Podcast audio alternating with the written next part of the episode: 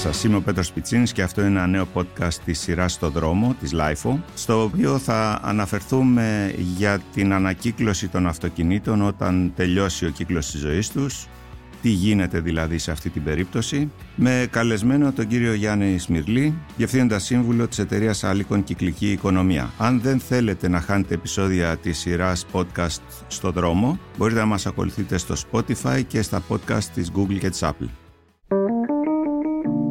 Είναι τα podcast της λάιφο.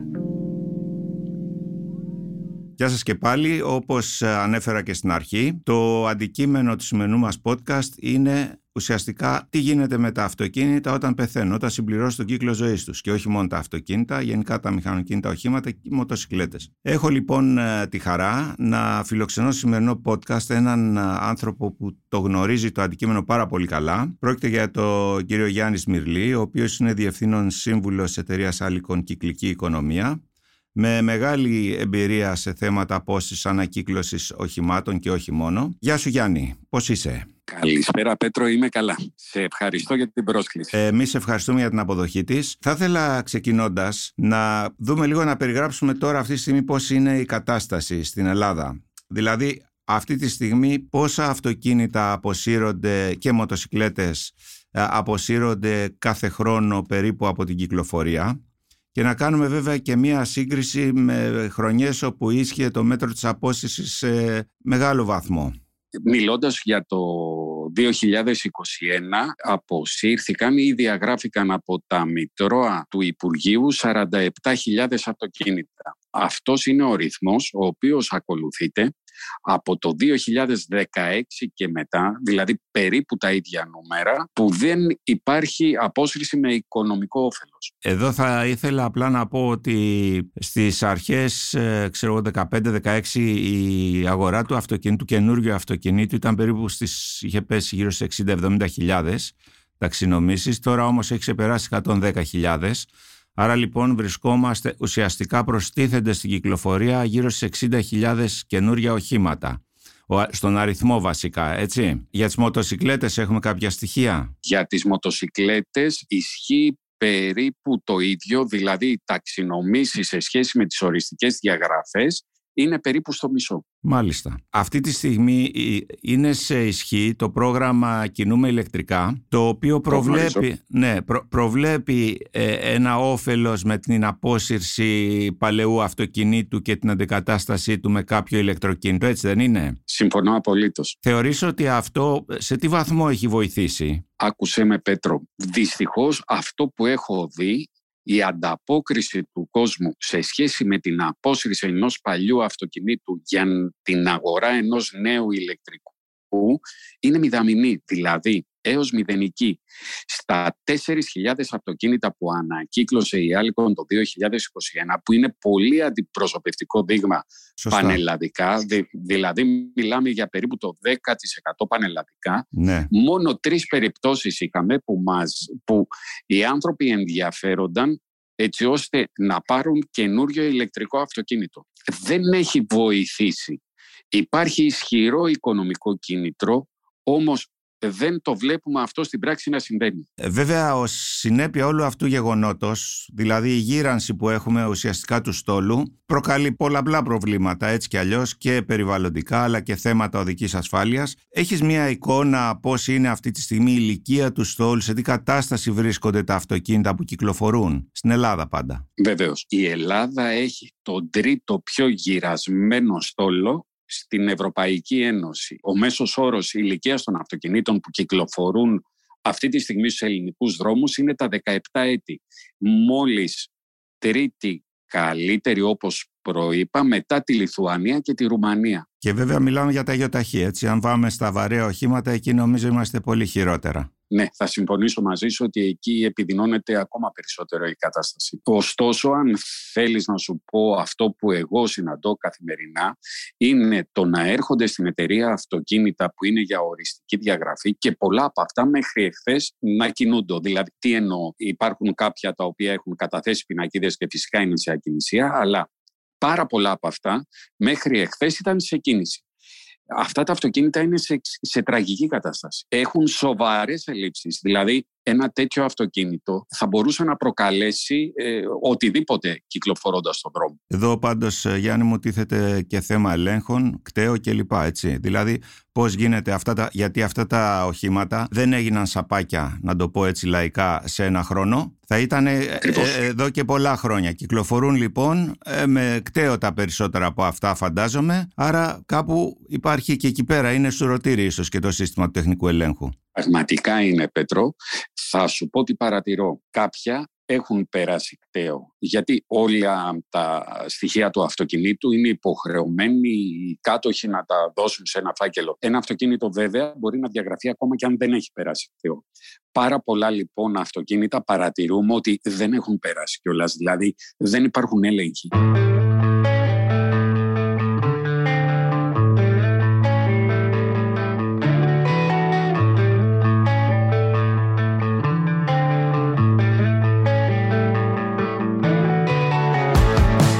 Να σε ρωτήσω κάτι τώρα, επειδή αναφέρθηκε σε φακέλους κλπ. Θα ήθελα λίγο να μας περιγράψεις τη διαδικασία απόσυρσης ενός οχήματος.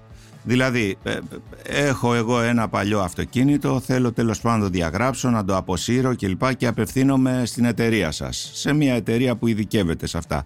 Τι ακριβώς πρέπει να κάνω, τι κοστίζει αυτό, αν κοστίζει, ή αν υπάρχει σε κάποιες περιπτώσεις και κάποιο οικονομικό όφελος για εμένα ως κάτοχο αυτού οχήματος. Αφού επιλέξει προσεκτικά κάποιος με ποια εταιρεία θα συνεργαστεί, εδώ να επισημάνω ότι είναι πολύ σημαντικό η εταιρεία αυτή να είναι αδειοδοτημένη προκειμένου να κάνει την οριστική διαγραφή του αυτοκινήτου. Αφού την επιλέξει λοιπόν και έρθει σε συνεννόηση τηλεφωνικά με την εταιρεία, δεν χρειάζεται να κάνει τίποτα άλλο εκτός από κάποιες υπεύθυνες δηλώσεις, προκειμένου εμείς να παραλάβουμε το αυτοκίνητο με δικό μας γερανό και να το διαγράψουμε. Είναι δύο υπεύθυνες δηλώσεις που εξισοδοτείται η εταιρεία έτσι ώστε να προβεί σε όλες τις νόμιμες διαδικασίες, και άλλη μία η οποία αποδεικνύει ότι το αυτοκίνητο αυτό ε, δεν ε, έχει παρακράτηση κυριότητας. Αυτό το βλέπουμε βέβαια και από την άδεια. Εμείς λοιπόν κάνουμε δωρεάν, δωρεάν τη μεταφορά του αυτοκινήτου στην εταιρεία, δωρεάν την οριστική του διαγραφή στο Υπουργείο και στην εφορία, και για το σύνολο των αυτοκινήτων δίνουμε και ένα ποσό. Αυτό διαφέρει από αυτοκίνητο σε αυτοκίνητο σύμφωνα με την αξία που έχει, και αυτή την εκτιμάμε εμείς εκείνη τη στιγμή, για ανταλλακτικά. Δηλαδή ένα αυτοκίνητο χωρίς καμία αξία ξεκινάει από τα εκατό ευρώ, και ένα αυτοκίνητο το οποίο είναι πιο καινούριο και μπορεί να έχει ανταλλακτικά, και επειδή τράκαρε ή επειδή ο κινητήρας το πρόδωσε, μπορούμε να δώσουμε και ποσά τα οποία είναι πολύ ψηλά. Ε, άρα λοιπόν μπαίνουμε στην ε, επόμενη φάση της συζήτησής μας, δηλαδή πώς γίνεται από εκεί και μετά, αφού γίνει η παράδοση του οχήματος σε εσάς, τι ακριβώς ακολουθεί. Μας είπες ε, μόλις τώρα ότι εφόσον είναι αυτοκίνητο σε μια καλή κατάσταση, παίρνετε τα ανταλλακτικά που θεωρείτε ότι έχουν εμπορική αξία, και προφανώς αυτά κυκλοφορούν μετά στο εμπόριο ως μεταχειρισμένα Ακριβώς. ανταλλακτικά. Έτσι, αυτό είναι, είναι ένα κομμάτι της ε, αξιοποίησης. Ακριβώς. Κυκλική οικονομία λοιπόν είναι το επόμενο βήμα της ανακύκλωσης. Δηλαδή τι προσπαθούμε να κάνουμε, χωρίς να επέμβουμε μεταποιητικά σε ένα αυτοκίνητο, να μπορέσουμε να αξιοποιήσουμε όλα τα μηχανικά μέρη που είναι σε καλή κατάσταση, δίνοντάς τα για κάποιο άλλο αυτοκίνητο. Το υπόλοιπο αμάξωμα φυσικά θα ακολουθήσει το δρόμο της απορρίπανσης, θα φύγουν τα λάδια, θα βγει η μπαταρία που είναι μολύβδου οξέως και είναι επικίνδυνα, επικίνδυνο ανακυκλώσιμο υλικό, θα βγει ο καταλύτης, ο οποίος και αυτός έχει συστατικά τα οποία είναι επικίνδυνα μετά τη χρήση του, και θα ανακυκλωθούν. Τα υγρά φρένων, τα υγρά των υαλοκαθαριστήρων, όλα αυτά θεωρούνται επικίνδυνα. Αυτά λοιπόν εμείς τα αποθηκεύουμε και τα προωθούμε σε αδειοδοτημένες εταιρείες οι οποίες μπορούν να τα επεξεργαστούν. Όταν λες επεξεργαστούν, για παράδειγμα μπαταρίες ή Μπαταρία. εξατμίσεις. Η εξάτμιση του αυτοκινήτου μαζί με το υπόλοιπο κουφάρι θα πάει στην πρέση. Είναι ναι. σίδερο. Ο καταλύτης όμως, ο καταλύτης θα φύγει, θα πάει σε μια εταιρεία η οποία θα κάνει ανάκτηση των πολύτιμων μετάλλων που έχει μέσα και το υπόλοιπο προσεκτικά θα το ανακυκλώσει. Όταν λέμε ότι η μπαταρία, επειδή την ανέφερες πιο πριν, ίσως και τα υγρά αυτά, γίνεται η ανακύκλωσή τους εδώ στην Ελλάδα καταρχάς? Υπάρχουν εταιρείες οι οποίες ε, ασχολούνται με την ανακύκλωση μπαταριών. Εμείς λοιπόν είμαστε υποχρεωμένοι την μπαταρία αυτή του αυτοκινήτου να την παραδώσουμε έχοντας σύμβαση σε αυτές τις εταιρείες. Ποια είναι τα στοιχεία? Εσείς ουσιαστικά διαλύετε τα αυτοκίνητα, στέλνετε το κομμάτι, τα κομμάτια τα μεταλλικά στην πρέσα, έτσι? Ακριβώς. Και από Ακριβώς. εκεί και μετά αναλαμβάνουν άλλες εταιρείες στην ανακύκλωσή τους και την, ε, κατά τέτοιο τρόπο ώστε να μην επιβαρύνεται το, το περιβάλλον. Ακριβώς, Πέτρο. Ωραία.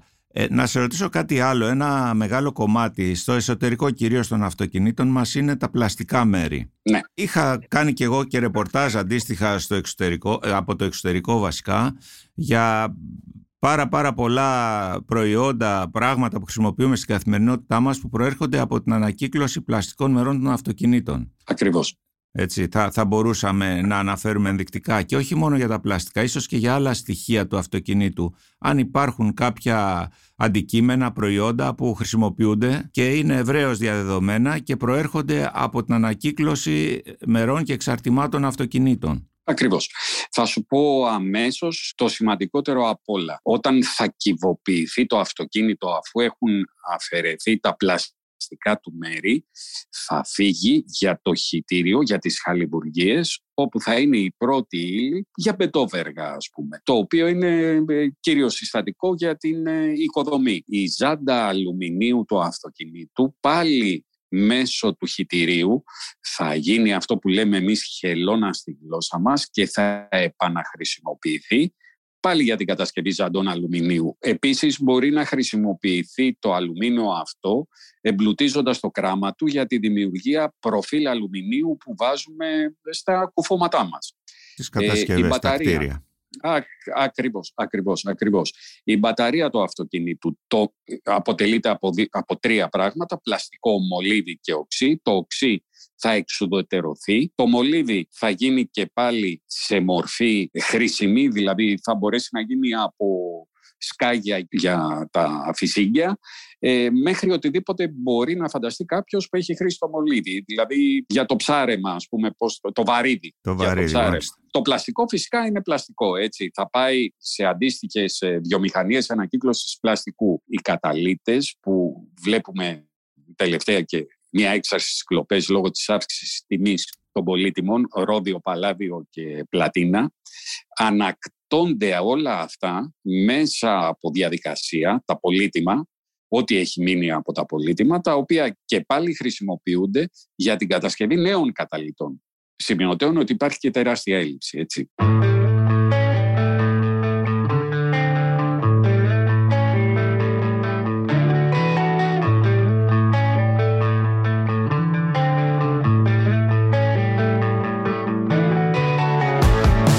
Να μιλήσουμε λίγο εδώ και για τα ελαστικά, γιατί έχουμε δει κατά καιρούς ότι τα παλιά ελαστικά, τα φθαρμένα ελαστικά πηγαίνουν σε χαλιβουργίες χρησιμοποιούνται ως καύσιμη ύλη. Ισχύει αυτό? Ως καύσιμη ύλη θεωρητικά θα μπορούσε να χρησιμοποιηθεί, όμως στην Ελλάδα δεν, δεν συμβαίνει αυτό. Τα ελαστικά των αυτοκινήτων και πάλι είμαστε υποχρεωμένοι μέσω σύμβασης που έχουμε με εταιρεία η οποία ανακυκλώνει ελαστικά να τα παραδίδουμε σε αυτούς. Υπάρχει ένα ισοζύγιο, όπως καταλαβαίνεις, η οποία, το οποίο πρέπει να είναι σύμφωνο με το πόσα αυτοκίνητα παίρνει μια εταιρεία και τι ανακυκλώσιμα παραδίδει σε αυτές τις εταιρείες που είναι συμβεβλημένοι ώστε να ανακυκλώνουν αυτά που η εταιρεία ανακύκλωσης δεν μπορεί να κάνει, η Alykon εννοώ, και οι άλλες και την Alykon, ναι, να, ναι. να κάνει μέσα στο χώρο της.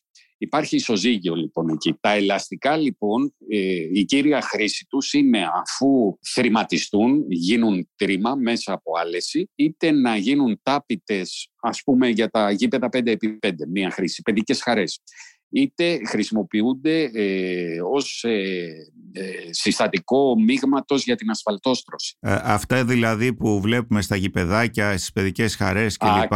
Προέρχονται από παλιά ελαστικά αυτοκινήτων. Ακριβέστατα. Ωραιότατα. Να, να λοιπόν ένα παράδειγμα που χρησιμοποιούνται κάποιοι. Ε, α, από ό,τι αντιλαμβάνομαι, ουσιαστικά κάποιο αυτοκίνητο που οδηγείται σε διαγραφή και σε απόσυρση, στο σύνολό του σχεδόν αξιοποιείται. Το σύνολό του. Πολύ σωστά το λες. Πες μου κάτι, επειδή το τελευταίο διάστημα δυστυχώς έχουν ανέβει οι τιμές παντού, στα πάντα. Ανέφερες τώρα όμως κάποια προϊόντα κάποια, που βγαίνουν ξανά μέσω της ανακύκλωσης και επαναχρησιμοποιούνται.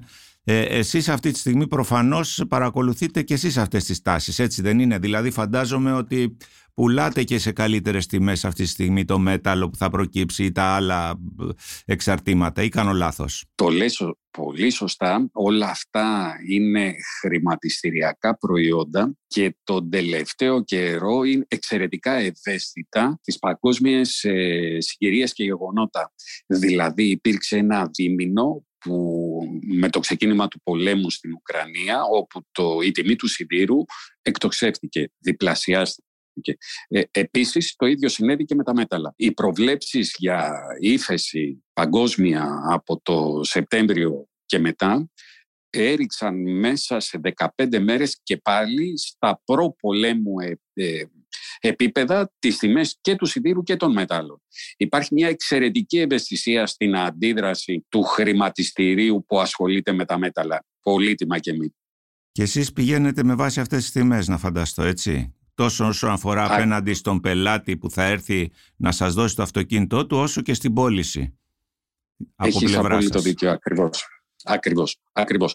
Πάντα έχουμε, τουλάχιστον ως Alykon, αυτό που ακολουθούμε είναι ποτέ να μην πάρουμε ένα αυτοκίνητο δωρεάν. Δηλαδή, ο πρώην ιδιοκτήτης, έστω κάτι συμβολικό, όπως είναι εκατόν πενήντα ευρώ, εκατό, εκατόν πενήντα, διακόσια ευρώ, να τα πάρει. Κάπως έτσι απαλύνεις, αν θέλεις, και το πόνο του που δίνει το παλιό το αυτοκίνητο. Να, ναι. Και βέβαια επαναλαμβάνω ότι υπάρχουν πολύ καλά αυτοκίνητα, τα οποία για κάποιους λόγους οδηγούνται στην ανακύκλωση, όπως είναι τα ατυχήματα. Έτσι. Οπότε εκεί είναι αρκετά τα χρήματα.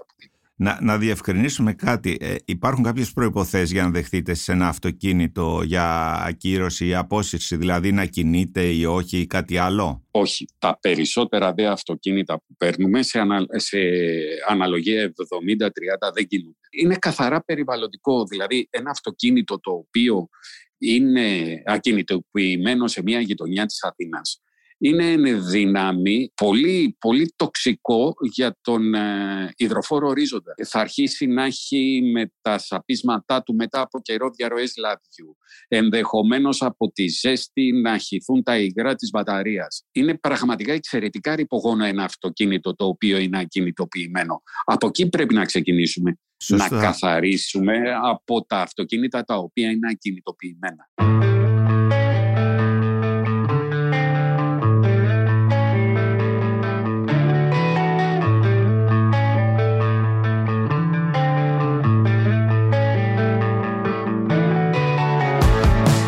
Επειδή μιλήσαμε λοιπόν και αναφερθήκαμε στα ακινητοποιημένα οχήματα και με αυτό θα ήθελα να κλείσουμε αυτή την πολύ διαφωτιστική συζήτησή μας. Τι ισχύει σχετικά με τον κώδικα, τι ποινές ισχύουν, τι προβλέπονται μάλλον, τι ποινές προβλέπονται, πρόστιμα ή άλλες ποινές για τα εγκαταλειμμένα οχήματα στους δρόμους και, που, και πώς μπορεί να αφήσει κάποιος το αυτοκίνητο χωρίς πινακίδες? Προφανώς αυτό μπορεί να γίνει μόνο σε ιδιωτικό χώρο, φαντάζομαι. Σε δημόσιο χώρο δεν θα επιτρέπεται αυτό.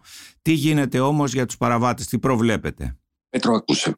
Ε, υπεύθυνος για τα αυτοκίνητα τα ακινητοποιημένα είναι ο Δήμος, στον οποίο αυτό το αυτοκίνητο είναι ακινητοποιημένο. Αυτός θα πρέπει να φροντίσει να κολλήσει, να επισημάνει επάνω στο αυτοκίνητο ότι αν σε σαράντα ημέρες το αυτοκίνητο δεν μετακινηθεί από το σημείο στο οποίο είναι, θα το πάρει ο γερανός του Δήμου. Σε αυτή την περίπτωση τι συμβαίνει? Ο κάτοχος του οχήματος αναζητείται προφανώς. Φαντάζομαι ότι θα πληρώσει και το κόστος του γερανού, αλλά ίσως και κάτι πιο πρόστιμο. Αφού περάσουν οι σαράντα ημέρες, ο Δήμος θα πάρει το αυτοκίνητο με το γερανό του. Θα το οδηγήσεις σε κάποια εταιρεία ανακύκλωσης με την οποία έχει κάνει σύμβαση συνεργασίας. Ο ιδιοκτήτης, αν μέσα σε δέκα ημέρες δεν το αναζητήσει στην εταιρεία ανακύκλωσης που έχει πάει, τότε δεν μπορεί και να το πάρει πίσω. Συγγνώμη, στην περίπτωση... να, να σε διακόψω. Ναι. Πώς ειδοποιείται ναι. ο ιδιοκτήτης, δηλαδή κοιτάνε την άδεια τελευταίος ιδιοκτήτης ποιος είναι και τον ενημερώνουν, με τι τρόπο? Όχι, δεν υπάρχει αυτό. Δεν υπάρχει αυτό. Την άδεια δεν μπορούν να τη δουν το αυτοκίνητο. Ε, τα αυτοκίνητα αυτά είναι κλειδωμένα συνήθως. Σωστά. Και, και, και χωρίς πινακίδες, έτσι κι αλλιώς. Τα περισσότερα στην πλειοψηφία είναι χωρίς πινακίδες. Οπότε κάποιος ο οποίος έχει παρκάρει ένα αυτοκίνητο δεν μπορεί σε σαράντα ημέρες να μην δει το κολλημένο σήμα από το Δήμο ότι πρέπει να το μετακινήσει. Mm-hmm. Του δίνει το περιθώριο των σαράντα ημερών. Αν δεν δώσει κανείς σημασία, πάει να πει ότι κάπου το αυτοκίνητο αυτό δεν ασχολείται κανείς μαζί. Έχει εγκαταλειφθεί. Ακριβώς. Σε περίπτωση που βρεθεί ο ιδιοκτήτης και βρει το αυτοκίνητο σε μια ανακύκλωση, εκεί θα πρέπει να πληρώσει τους γερανούς οι οποίοι το μετέφεραν, ένα κόστος για τον Δήμο ο οποίος έστειλε προσωπικό. Και βέβαια το ενίκιο που για, για όσες μέρες έχει μείνει το αυτοκίνητο μέσα σε μια εταιρεία ανακύκλωσης. Πόσο, πόσο μπορεί να είναι το σύνολο περίπου κατά μέσο όρο αυτού του κόστους, όλο μαζί, με το ενίκιο, το Κοίταξε, γερανό κλπ? Ε, θα υπολογίσεις γύρω στα διακόσια με τριακόσια ευρώ. Α, άρα, στη, άρα στη συντριπτική πλειοψηφία τέτοιων περιπτώσεων δεν εμφανίζεται κανένας ιδιοκτήτης, φαντάζομαι, έτσι, γιατί ε, ε, ε, εκτός ε, και αν έχει συνέπειες και πρόστιμα μετά, δεν ξέρω. Όχι, δεν υπάρχει ούτε συνέπεια ούτε πρόστιμο. Ε, θα δεις όμως το παράδοξο. Το ίδιο θα συμπέρανα και εγώ αν δεν ήμουν ε, του επαγγέλματος. Εμφανίζονται οι ιδιοκτήτες λοιπόν, γιατί όλα τα αυτοκ... υπάρχουν και κάποια αυτοκίνητα που είναι παρατημένα και έχουν αξία. Προφανώς η εύκολη λύση για αυτούς είναι να βρουν πάρκινγκ ε, κάπου σε έναν δρόμο στην Αθήνα, και μόνο όταν θα φύγει το αυτοκίνητο αρχίζουν να ενδιαφέρονται γι' αυτό. Οκ, okay, έχουμε λοιπόν και τέτοιες περιπτώσεις. Οπότε πληρώνουν ε, όλα αυτά που αναφέραμε και το παίρνουν πάλι πίσω. Ε, ναι, και λέω λοιπόν ότι το να πάρουν πίσω το αυτοκίνητό τους και να φροντίσουν έτσι ώστε να ανακυκλωθεί σωστά είναι θεμιτό. Το να το πάρουν όμως για να το ξανααφήσουν σε έναν άλλον δρόμο, ε, εντάξει, από εκεί και πέρα κάτι πρέπει να γίνει και γι' αυτό. Ε, έχουμε και τέτοιες περιπτώσεις. Ε, ε, φυσικά. Ναι, και δεν υπάρχει για αυτές κάποια πρόβλεψη ειδική. Δηλαδή την πρώτη φορά, φίλε, οκ, okay, τη γλίτωσες, στη δεύτερη τι θα γίνει? Όχι, δεν υπάρχει. Μάλιστα, υπάρχει ένα κενό εδώ σίγουρα. Οκ. Okay. Αγαπητέ Γιάννη, σε ευχαριστώ πάρα πολύ για τη γόνιμη και πολύ διαφωτιστική αυτή συζήτηση. Πέτρο μου, και εγώ σε ευχαριστώ πολύ. Τα, τα πάντα έχουν ένα κύκλο ζωής. Το ίδιο και τα αυτοκίνητά μας. Ας φροντίσουμε τουλάχιστον τα αυτοκίνητά μας όταν φτάσουν στο τέλος αυτού του, του κύκλου ζωής να αποχωρήσουν με αξιοπρεπή και πολύ ωφέλιμο τρόπο για το περιβάλλον. Έτσι. Πολύ σωστά. Σε, πολύ σωστά. Σε, σε ευχαριστώ πάρα πολύ. Και εγώ σε ευχαριστώ, Πέτρο μου. Είμαι ο Πέτρος Πιτσίνης και αυτό ήταν ένα podcast της νέας σειράς της LIFO στο δρόμο, με καλεσμένο τον κύριο Γιάννη Σμυρλή και με αντικείμενο την απόσυρση παλαιών οχημάτων. Αν δεν θέλετε να χάνετε επεισόδια της σειράς podcast στο δρόμο, μπορείτε να μας ακολουθείτε στο Spotify και στα podcast της Google και της Apple. Γεια σας και να οδηγείτε προσεκτικά. Ηχοληψία, επεξεργασία και επιμέλεια, Φέδωνας Χτενάς και Μερόπικοκίνη. Ήταν μια παραγωγή της LIFO. Είναι τα podcast της LIFO.